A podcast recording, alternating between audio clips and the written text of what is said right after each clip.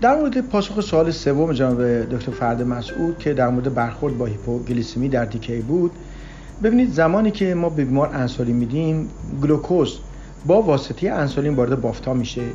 بعد انسولین تولید گلوکوز کبدی رو کم می‌کنه و زمانی هم که بهش مایع میدیم معمولا خود این مایعات باعث میشن کاتکولامین ها کم بشه دفع ادراری گلوکوز زیاد بشه و همه اینا به هر حال ممکن است که این قند خون شروع کنه به پایین اومدن.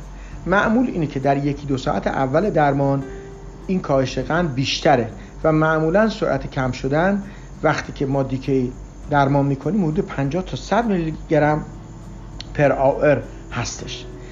و وقتی که گلوکوز به 200 تا 250 میلی گرم پر دیل می‌رسه حالا انفوزیون هافسالین رو که شروع می‌کردیم ادامهش گلوکوز اضافه می‌کردیم. تا این قند رو بین 150 تا 200 نگه داریم.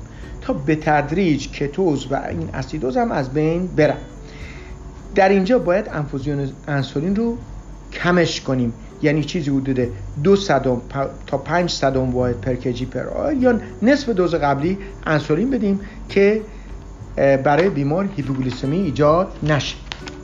معمولا هیپوگلیسمی زمانی رخ میده که دیکه در حال بهبوده. اینجا برخورد با هیپوگلیسمی بستگی داره به اینکه آیا بیمار توانایی خوردن مایعات یا غذا رو داره یا نداره.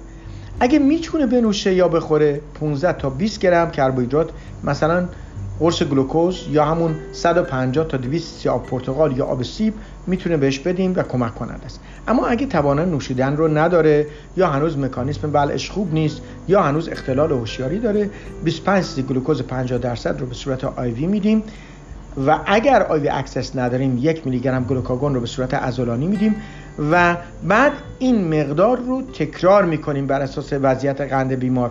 و اینجا حتما باید بالا سر بیمار بمونیم و کاملا drip ما رو قطع بکنیم و صبر بکنیم بیمار برگرده. وقتی که قندش به اون حدی رسید که دوباره ما مجبوریم شروع بکنیم تا هنوز بیمار کتوزش خوب بشه تا اسیدوزش خوب بشه و نذاریم افت قند مجدد ایجاد بشه با دوز پایینتری از انسولین حتما این دریپ ما رو شروع بکنیم. هدف اینه که اصلا به هیچ ترتیب هیپوگلیسیمی که زیر هفتاد هست رخ نده و این مقادیر, مقادیر بالاتر باشن و حتما بهتره که اینجا تو همون قندهای 150 تا 200 به خصوص مراحل اول حفظ بکنیم. اینم پاسخ سوال سوم شما.